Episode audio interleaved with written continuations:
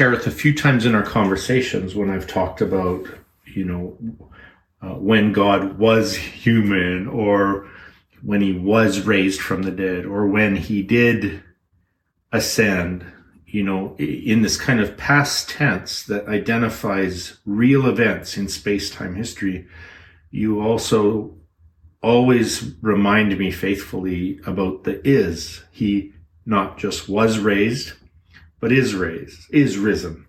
Not was human, but is human. And even the ascension that happens in Acts chapter 1, that there's an is element to that. So can you tell me about the isness of the Christ event? Yeah. Um, so the the contrast immediately for me in my head. I remember sitting in someone's office at some point and and I didn't come into doing like formal theology till I was in my late 30s and 40s so this was not the kind of offices I was normally sitting in. But somewhere I remember sitting in an office and seeing like um, what was systematic theology like just a whole bunch of theology textbooks by some great person.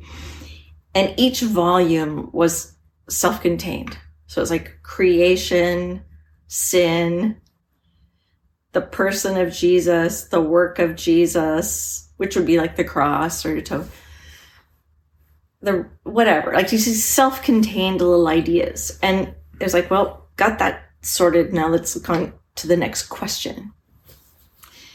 And and I think when I finally began re-meeting or meeting, knowing Jesus for the first time as the God man, really truly, the God human.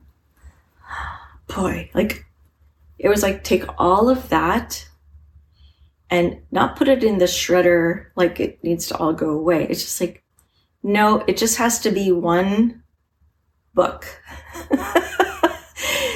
and his name is Jesus.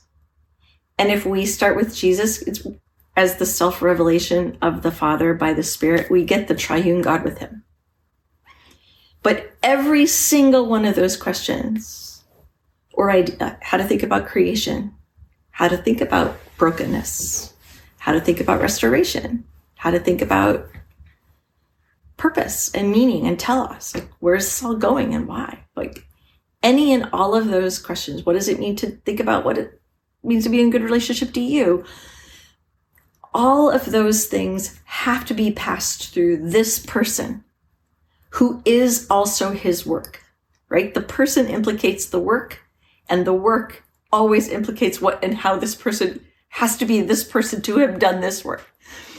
And so suddenly you're like, oh, this wasn't just an event that could be isolated into that book on let's just take like the life of Jesus and go, hmm, we talk about his early life and then we talk about his ministry and then we talk about his death and then we talk about his resurrection and then maybe we talk about the ascension.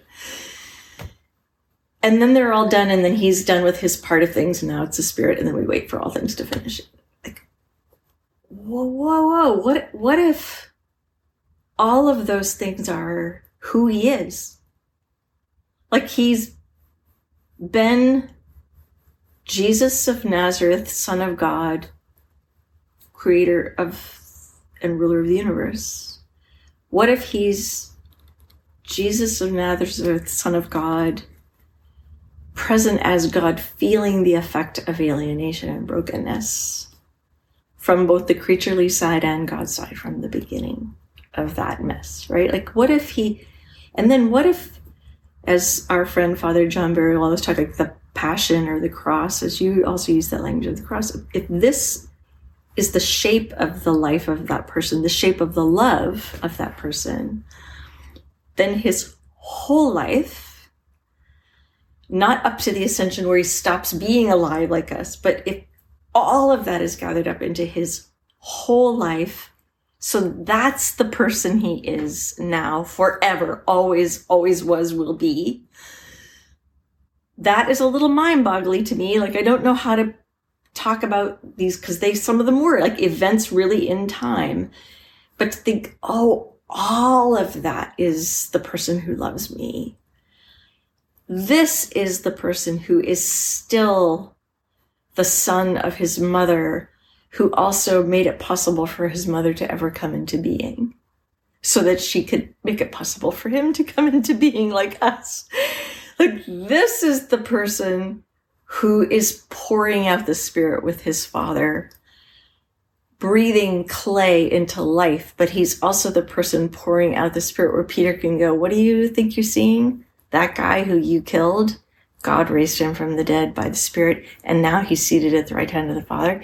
And that covenant, like Jeremiah, Isaiah, Ezekiel, that's what you're seeing. They're just pouring out God among us yet again forever. And this eschatological spirit, we, he will be the one who brings us home into our eschatological humanity. So, so what is that? We get to be with Jesus, who's presently already holding our future in his own life. And then suddenly the, the present tense of everything makes sense and I stop having to look backwards to go, well, what would Jesus have done? Like the what would Jesus do bracelet? Like, no, I, I can ask you, Jesus, because thank you that there is a record of how you submitted to the Father so that I know that the life of love is one of submission and mutual submission. But at the same time, I know that that kind of life and the character that is who you are in this moment that's what you're calling me to ask you about in this moment. How can I be with you, like you, with what you're doing as I get to sit today in the household of the Jersaks? How do I get to be with Jesus loving Brad and Eden Jersak today? And the lady that we saw at the bank and your neighbor. And Jesus, what are you doing with us, among us, that if we just pay attention,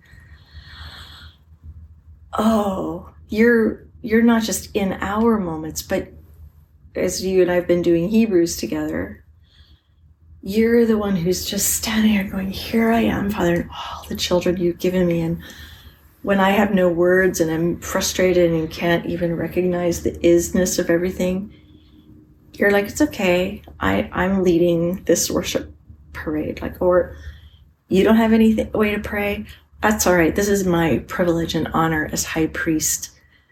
I fought for this privilege through your whole life and mine so that i could pray on your behalf. And the heart of god speaks this prayer before it's even out of my mouth. Like that is is everything like you don't have to pray to twist my arm to care You don't have to pray wondering if anybody's listening. We're just trying to help you pay attention to the fact that what is, is. It's you, little sweet girl, who's got her head down and kind of hunkered down in some false is, who we just keep opening you up to fact, oh, this is all a present reality and it always will be. Want to start? Want to start playing a little differently? in the fields of the Lord, even now.